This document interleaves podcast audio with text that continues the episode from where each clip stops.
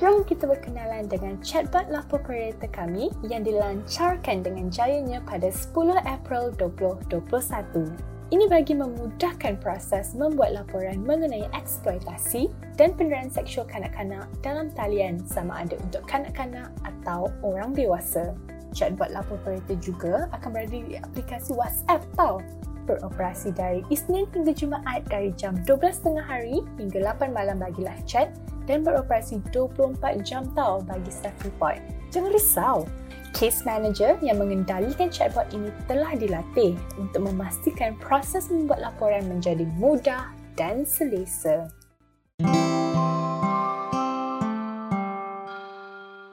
Hubungan mewakili sebahagian besar kesejahteraan kita. Hubungan yang sihat boleh menambah kebahagiaan kita dalam banyak aspek dalam hidup kita. Pasangan yang bersikap saling menghormati boleh mewujudkan suasana yang tenteram bagi kita terutamanya apabila mereka sentiasa memberi kita sokongan dan ruang untuk membuat keputusan sendiri serta menghormatinya. Dengan cara yang sama, hubungan yang tidak sihat boleh memberi kesan negatif dalam hidup kita. Ia amat penting bagi golongan muda untuk mengenali cara yang patut mereka dilayani oleh pasangan mereka serta bagaimana mereka dapat menjaga kesihatan mental sendiri semasa dalam hubungan. Kesedaran dan pengetahuan ini membolehkan mereka menetapkan sempadan atau boundaries dan mewujudkan persekitaran yang selamat untuk diri korang dan pasangan korang. Podcast kita pada hari ini memperkenalkan tingkah laku dalam hubungan yang perlu diperhatikan bagi mengelakkan diri daripada mengalami trauma serta bagaimana kita boleh meminta bantuan daripada sistem sokongan kita atau organisasi luaran jika kita memerlukannya. Kesemua ini memainkan peranan dalam mengekalkan kesihatan mental dan emosi kita dalam jangka masa panjang. Bersama kami untuk membincangkan topik boleh ke kita cakap no dekat partner kita? Pada hari ini ialah Cik Karis. Beliau merupakan pakar kaunseling perhubungan yang menjalankan perkhidmatan kaunseling perhubungan atau relationship counseling.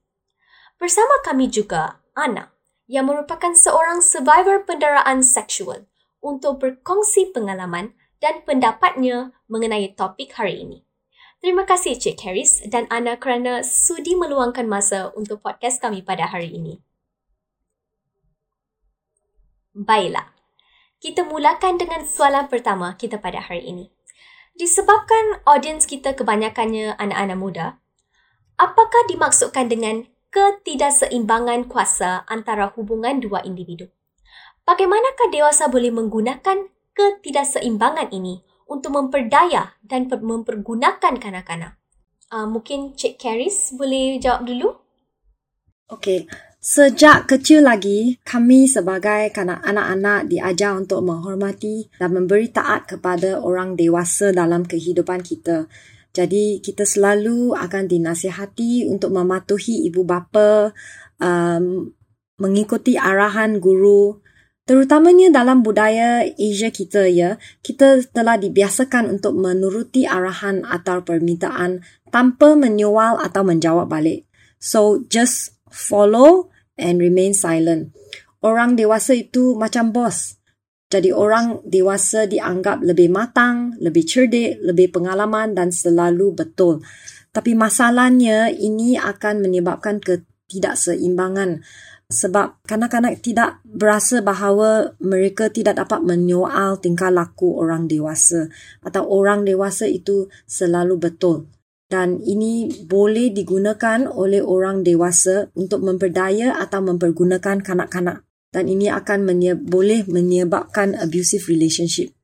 Uh, terima kasih Cik Harris. Saya memang uh, setuju dengan apa yang dinyatakan oleh Cik Harris kan sebab dalam budaya Asia ni kita selalu diajar uh, agar uh, bahawa siapa yang lebih tua daripada kita tu selalu kena dihormati, tidak dapat menyual mereka dan ini akan menjadikan uh, suatu situasi di mana uh, kanak-kanak tidak dapat meluangkan apa yang mereka rasa atau pendapat mereka kepada dewasa dalam hidup mereka.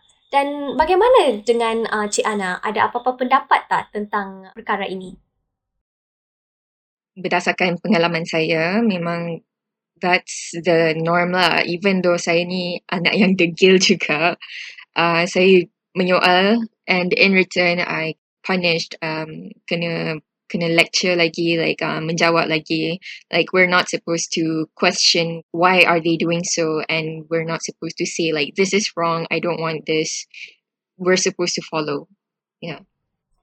Uh, terima kasih uh, Cik Ana atas jawapan anda. Seterusnya, apa sebenarnya yang dimaksudkan dengan usia dewasa?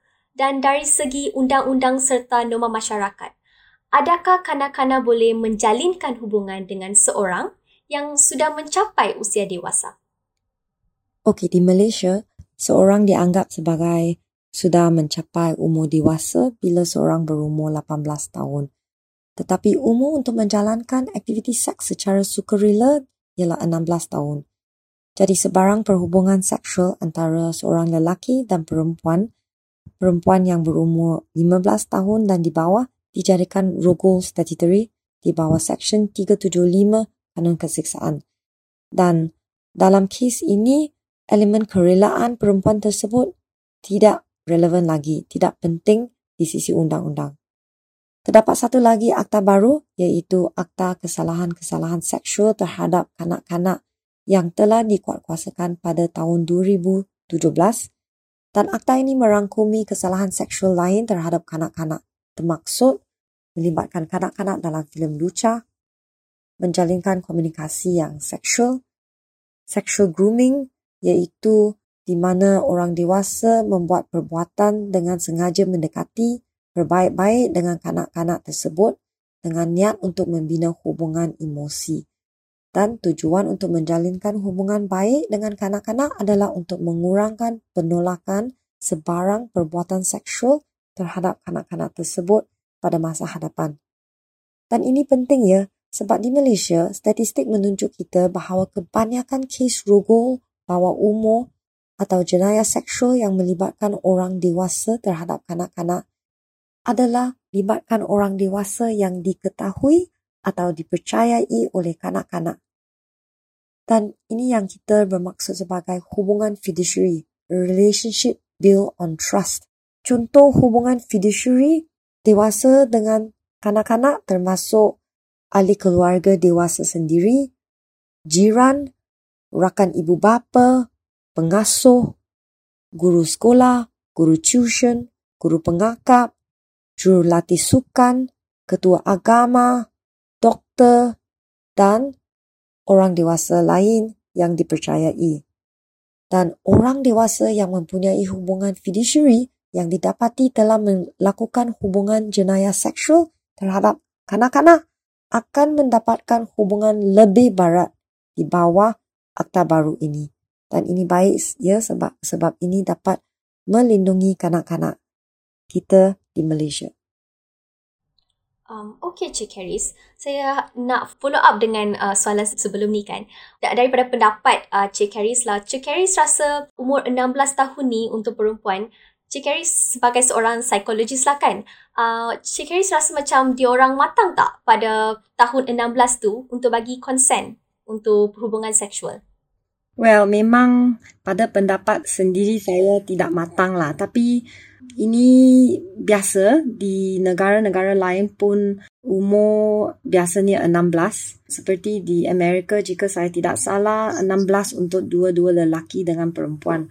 Dan di Malaysia jika jika saya tak salah sebab sudah lama saya tidak menjalani praktis saya sebagai seorang peguam. Uh, tapi jika saya tidak salah, jika perempuan itu di bawah umur 16 tapi sudah berkahwin, ini tidak apply lah dalam perhubungan suami isteri.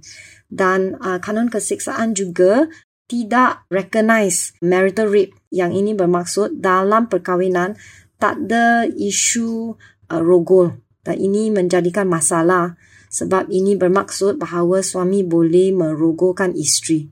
Atau isteri boleh merogolkan suami lah ya. Tapi biasanya suami lah yang lebih kuat.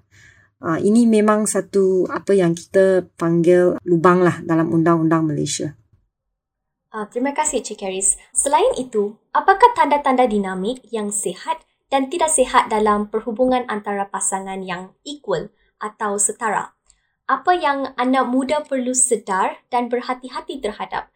Um, ini termasuklah apa yang kita panggil sebagai red flags lah kan. Tetapi juga aspek yang mungkin tidak begitu jelas. Mungkin aspek yang kita terlepas pandang tetapi masih mewujudkan persekitaran yang tidak sihat. Apa pandangan Cik Harris?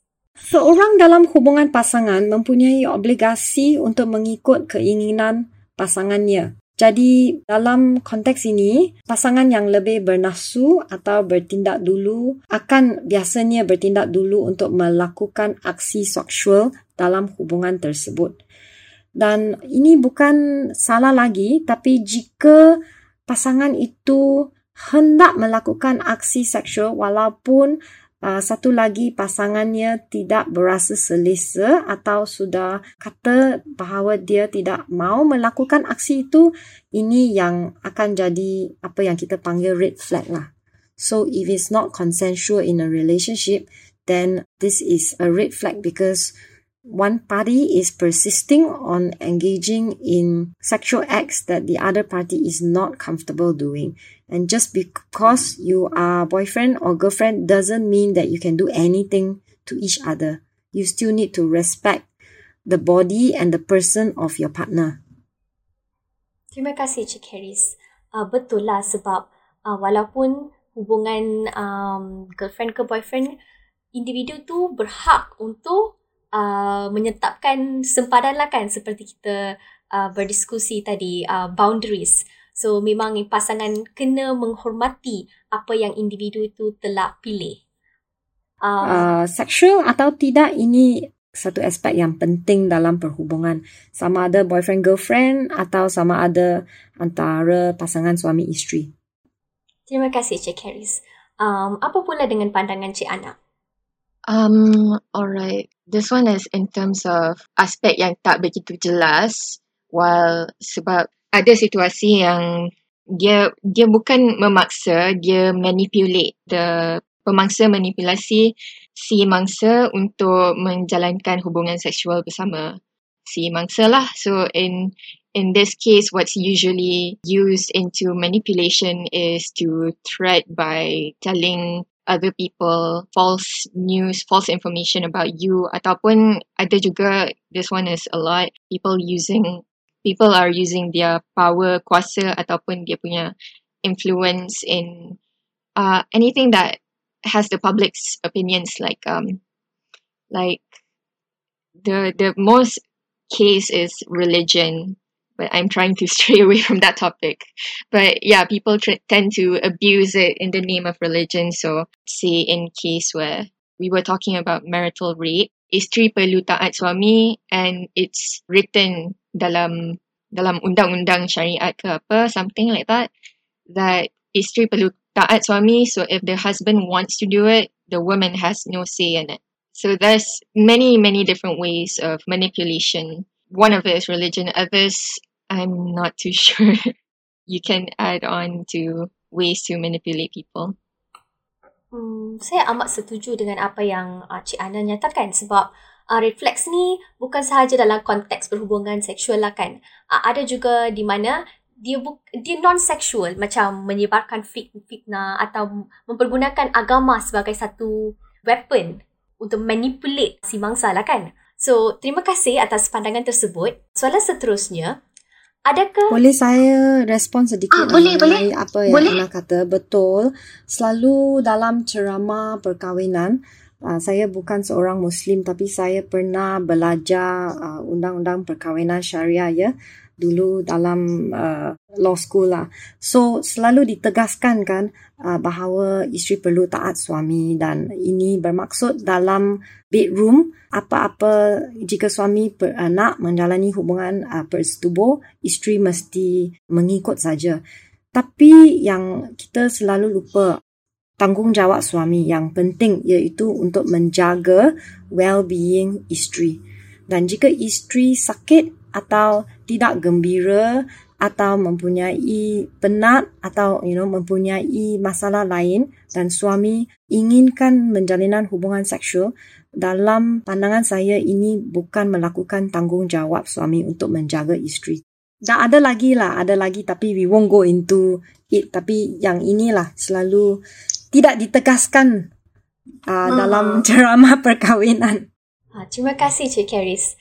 Adakah ia idea yang bagus untuk berundur atau break up dari hubungan jika kita tidak pasti tentang niat partner kita? Ni terutamanya untuk golongan muda lah. Mungkin teenager ke apa? Untuk konteks uh, teenager lah kan? Ha. So sebaliknya, adakah ia lebih baik untuk meluangkan masa dan ruang untuk berfikir atau adakah perbincangan terbuka adalah cara yang lebih baik? Dalam pandangan saya, setiap hubungan berpasangan perlulah mempraktikkan komunikasi secara terbuka dalam semua aspek. Ini termasuk aspek fizikal dan seksual dalam hubungan.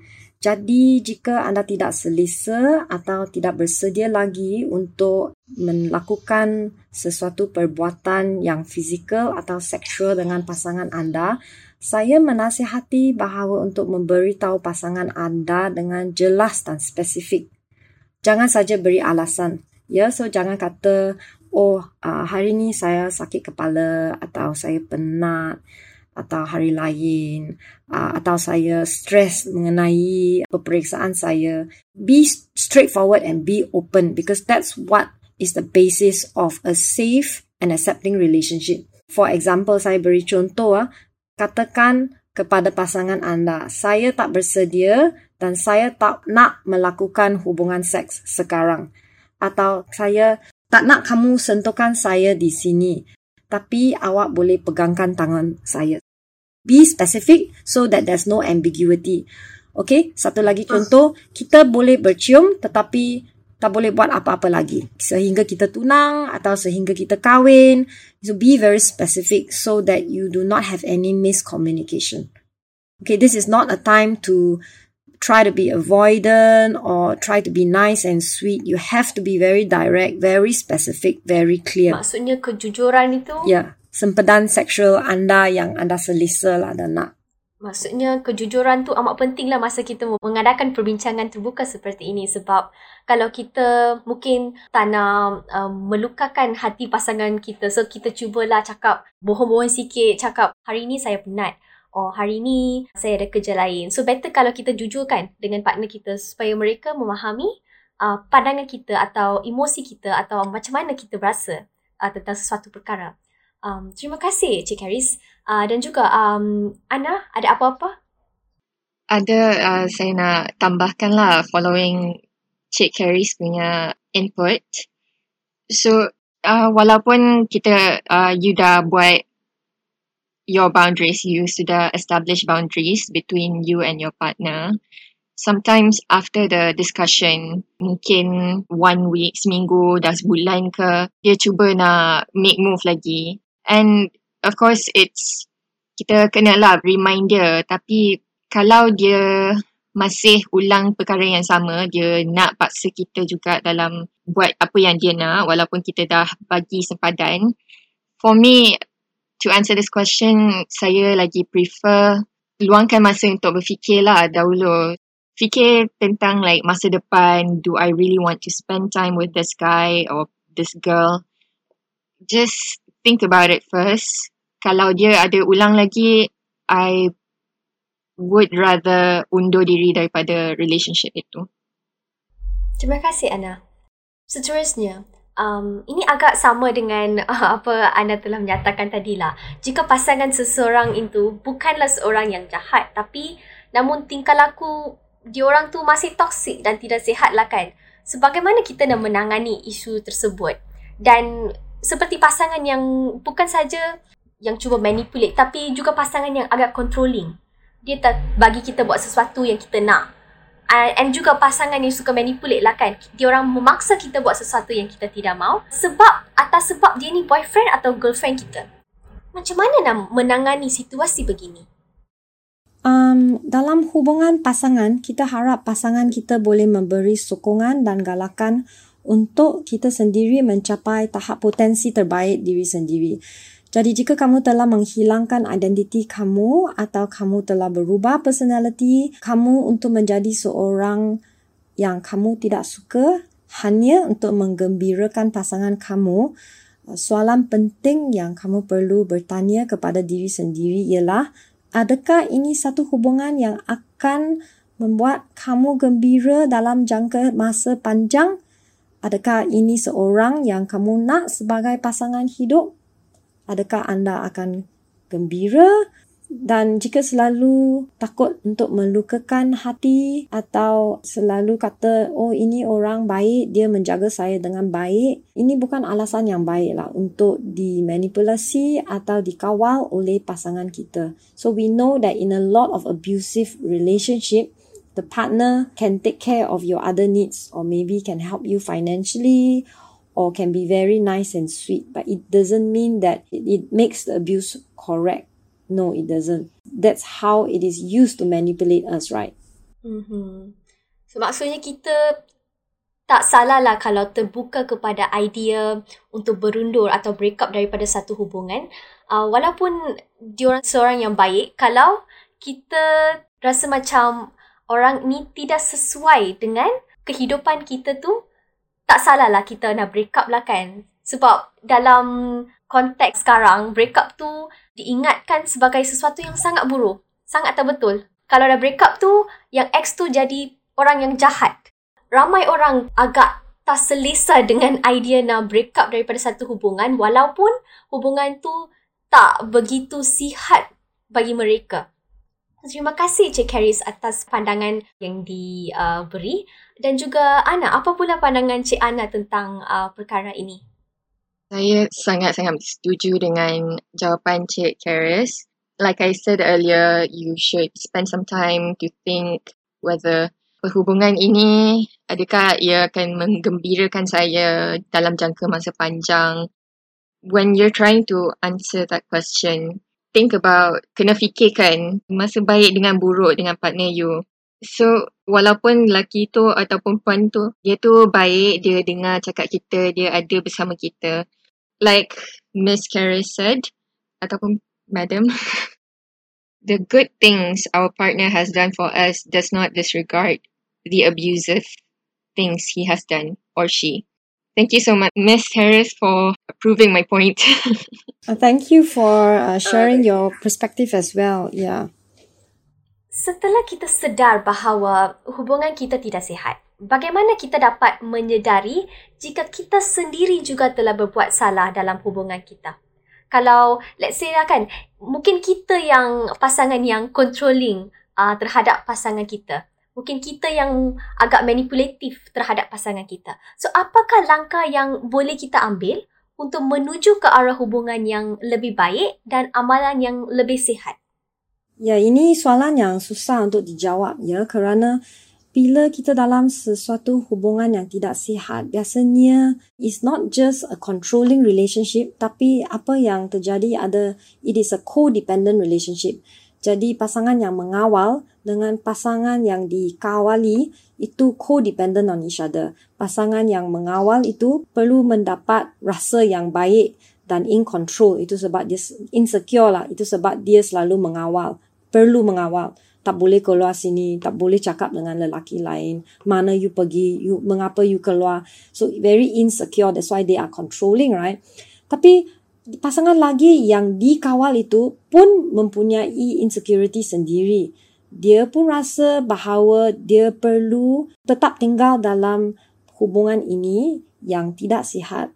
Sebab jika dia keluar, dia dibuat untuk berasa bahawa dia bersalah, dia not grateful, tak ada siapa yang suka dia lagi, dia tak tahu mana pergi, siapa lelaki lain atau siapa perempuan lain yang nak dia. Ini kan perasaan yang konflik. Dan dalam perhubungan yang codependent, yang ada manipulation, sangat susah untuk uh, seorang untuk uh, menetapkan sama ada dia dia yang salah atau dia yang bermasalah atau pasangannya yang salah atau bermasalah. So kita hilangkan fikiran objektif kita. Kita pun tak tahu. Itu yang menjadinya susah untuk fikir apa lagi untuk buat. Jadi uh, apa yang penting ialah kita dapat pandangan yang objektif dari seorang yang kita percayai, seorang yang lebih matang dan seorang yang kita boleh mendapat pandangan yang objektif. Sama ada seorang yang kita percayai atau seorang yang yang kita boleh pergi sepa- seperti seorang mentor atau seorang counselor yang boleh beri kita objektiviti lah dalam uh, situation ini. Terima kasih Cik Karis. Uh, bagaimana pula dengan Cik Ana? Ah, saya cerita tentang pengalaman saya lah dalam kisah yang saya dikawal oleh pengawal saya. It's almost our nature to think that are we doing something wrong. So kita selalu hmm. macam conscious. Memang anxious sangat bagi saya. Like rasa kalau saya buat ni nanti dia merajuk. Kalau saya buat ni nanti dia marah.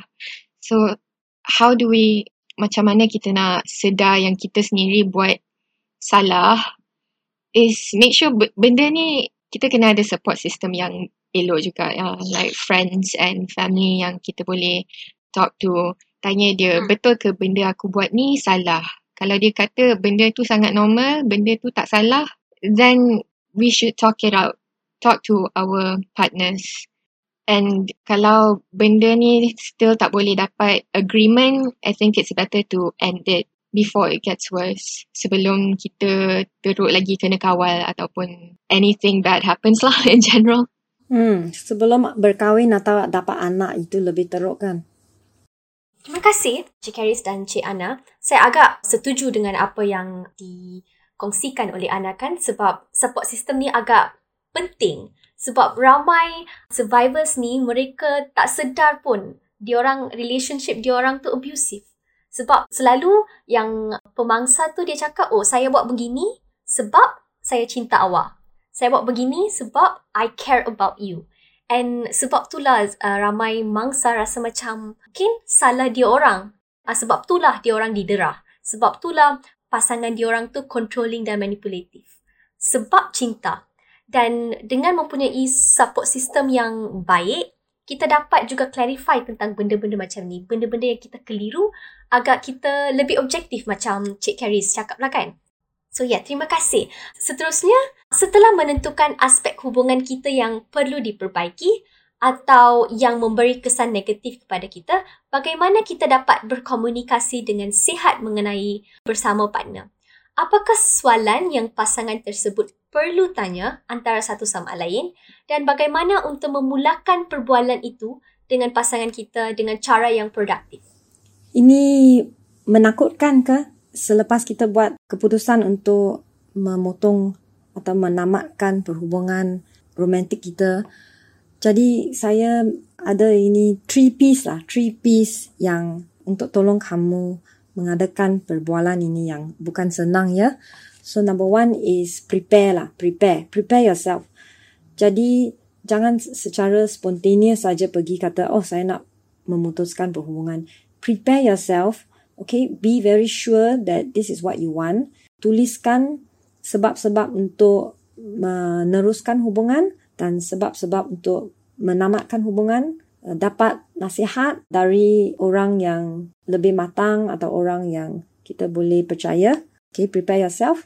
Number two, practice. So you need to practice this conversation. You need to role play this conversation because you will be scared and your your partner will try to manipulate or persuade you or talk you out of it. And because this is someone you love and you care, it will be easy for you to be controlled by that person. You may end up giving in or giving it a chance. So you have to be strong and prepared. So the best way is to role play, to go through practice with someone that you trust again and think of all the possible ways that your partner will try to persuade you out of this decision. Nombor tiga ialah protect yourself. So ini sangat penting ya because bila kamu memutuskan hubungan, pasangan lagi mungkin menjadi marah atau menjadi manipulatif atau cuba buat sesuatu yang tidak sihat. Okay, they can sometimes we don't know. Maybe they get very chronically depressed or dia kata dia nak bunuh diri atau dia pergi kacau atau ikuti kamu, ia boleh jadi menakutkan tau.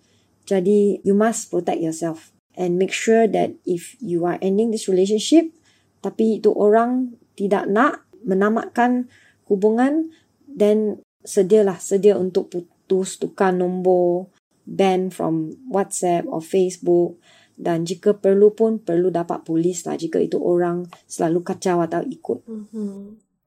Ya, Cik Karis. Daripada pendapat saya lah, saya juga ada seorang survivor yang saya kenal dan walaupun dia dah berputuslah hubungan tu kan, dah divorce, tapi orang tu masih harass dia tau. Dia masih stalking, masih menyebarkan fitnah tentang dia sampai kehidupan dia sendiri pun dia tak bagi. Ha, mm, sebab mm, dia ni agak revengeful terhadap mangsa tu. Yeah, ha. then you have to go and file a police report and get an interim protection order against yourself mm-hmm. uh, and get legal consultation what to do. Terima kasih Cik Harris. So, pada penonton kita, korang kena prepare, korang kena role play dan korang kena pastikan ya, yeah, protect yourself. Bagaimana pula dengan Cik Ana? Apakah pandangan Cik Ana? I saya uh, setuju dengan jawapan Cik Karis and I don't have anything much to add. Tak apa, terima kasih. Soalan seterusnya. Setelah mencuba meluahkan isi hati kita kepada pasangan tetapi mereka masih berkelakuan tidak baik, bagaimana kita dapat memutuskan hubungan tersebut dengan cara yang betul serta mementingkan keselamatan dan kesihatan mental kita. So kita tadi sudah bincang lah kan macam mana kita kalau nak berkomunikasi dengan uh, partner kita macam mana uh, steps-steps yang kita kena ambil uh, prepare, role playing and protect yourself. Dan macam mana pula melakukannya dengan cara mementingkan kesihatan mental kita sendiri. Uh, you may have to stop all contact as I said tukar nombor telefon atau block number dapat like macam Anna kata support system ya keluarga ibu bapa semua. Pastikan itu orang tidak kacau kamu lah ya. Dan kesihatan mental pun the guilt feelings the fear the anxiety ini semua perasaan yang kita akan mengalami. The grief the loss of the relationship ya itu pun. Dan pergi dapat sokongan lah dari keluarga dan boleh pergi untuk counselling short term counselling will also be helpful Um, bagaimana pula dengan Cik Ana?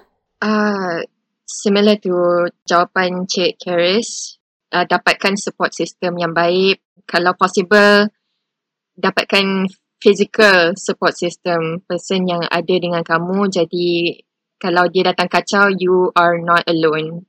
It could be your friends or your family, anyone who can protect you from that person before he or she attacks you lah. And the right way to end the relationship is sama juga dengan jawapan Cik Karis that is to cut off ties. But if the person, if the partner is reacting rationally, we can, you know, discuss saying that we don't see proper future between the two of us. That's the best case scenario lah. Uh, the person, partner tu dia bekerjasama dengan kita tapi untuk worst case scenario, kita yang kena protect diri sendiri and make sure that we have our own support system to protect us from attackers. Terima kasih Cik Anna dan juga Cik Harris. Soalan ni ditujukan kepada Cik Harris. Melalui chatbot kami, Lapor Predator, kami dapat beberapa laporan di mana pasangan seseorang mangsa telah manipulasi dia untuk melakukan apa dia tidak mahu buat seperti menjalinkan hubungan seks serta memaksa mengantar gambar intim. Bolehkah Cik Karis menerangkan apa kesalahan yang dilakukan oleh pasangan-pasangan ini? Um, yang penting itu kesalahan itu bukan kesalahan pasangan ya. Kesalahan itu ialah kesalahan predator. So the victim is never at fault. Uh, it doesn't matter how the victim is dressed or what the victim has agreed to do, but the moment the victim says no and the predator continues to cajole, manipulate, or force, then the predator has committed a sexual abuse. Ini yang penting ya. Uh, selalu kita kita rasa kita disalahkan atas tingkah laku kita sebagai seorang victim. But you, it is not a crime to tempt the predator. The predator is responsible for their own uh, actions that is abusive in nature. Jadi, jika kamu dipaksa atau dimanipulasikan untuk menjalinkan aktiviti seksual yang anda sudah kata no or stop, atau kamu dimanipulasikan untuk mengambil gambar sendiri dan hantar kepada dia, gambar intim, ini semua dalam definasi sexual abuse. Dan jika kamu di bawah tahun 16 sebagai perempuan dan 18 sebagai lelaki, ini satu jenayah yang lebih kuat. Terima kasih Cik Karis. Sebelum kita tamatkan sesi podcast kita pada hari ini, apakah satu perkara yang anda ingin penonton kita mengingati daripada sesi podcast hari ini? Okay, um, yang pertama, you can always say no. It doesn't matter whether it is a boyfriend, girlfriend, sudah tunang atau sudah kahwin. If you're not comfortable with something, sejenis kegiatan perlakuan seksual, selalu kamu selalu mempunyai hak untuk kata no because dalam perhubungan seks pun ada berjenis-jenis cara dan uh, bukan semuanya yang kamu akan rasa selesa. So always say no if you are not if you don't want to do it. Nombor dua ialah jika kamu are in doubt when you are in doubt, say no first. Okay. Nombor tiga, trust your instinct. So if something doesn't feel good, don't question it, don't doubt it. This is our instinct that is there to protect us in situations where we don't have time to think through or to analyze. We need to make a decision straight away. Number empat, consult a trusted person. Nothing is a secret. If it has anything to do with your safety and your right, nothing is a secret. Dan akhirnya, protect yourself first. Jadi jangan selalu ingat cara untuk melindungi pasangan anda selalu sambil kita sacrifice ourselves. No, you come first. You need to learn to protect yourself first. Itu saja. Uh, terima kasih Cik Karis atas uh, jawapan yang agak bernas. Ana, ada apa-apa perkara lain yang Ana nak share dengan penonton kita hari ini? Uh, jawapan saya sama seperti jawapan Cik Karis. And just I'd like to add that communication is key. Make sure you both follow the compromise that both of you have established and also establish boundaries just in case that the person partner kamu dia masih nak memaksa kamu you establish boundaries tapi kalau dia keep on pecah boundaries tu it's better to not be in a relationship than to be in the wrong relationship. Hmm betul juga. Lebih baik uh, sendiri bersendiri daripada dalam hubungan yang tidak sihat. Yeah Sekian, itulah sesi podcast kita pada hari ini mengenai topik Bolehkah kita cakap no dekat partner kita? Terima kasih kepada Cik Karis dan Ana di atas perkongsian yang sangat bermanfaat dan juga sebab sudi meluangkan masa mereka dengan kami pada hari ini. Kita jumpa lagi pada sesi yang lain untuk membincangkan topik-topik menarik dan bermanfaat seperti ini. Sila layari laman web kami lapopereta.org untuk membuat laporan kes penderaan seksual kanak-kanak online atau korang pun boleh check tahu akaun Instagram kita orang dekat monstersamongus underscore my untuk sebarang pertanyaan. Anda juga boleh WhatsApp kami untuk membuat laporan atau jika ingin bercakap dengan case manager kami di nombor telefon 019 990 3394.